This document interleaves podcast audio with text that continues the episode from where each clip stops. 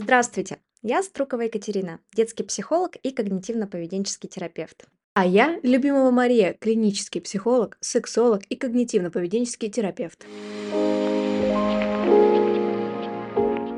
И этот подкаст– еще одна возможность для нас подумать и ответить на самые важные вопросы о психологическом здоровье, которые нам задают в рамках нашей работы. Мы надеемся, что этот подкаст будет для вас полезен, так как здесь мы будем говорить о психологии с разных сторон, начиная с личных историй полезной литературы, заканчивая примерами из рабочей практики. Ну что, Катя, ты готова начать? Да, давай подумаем, что если...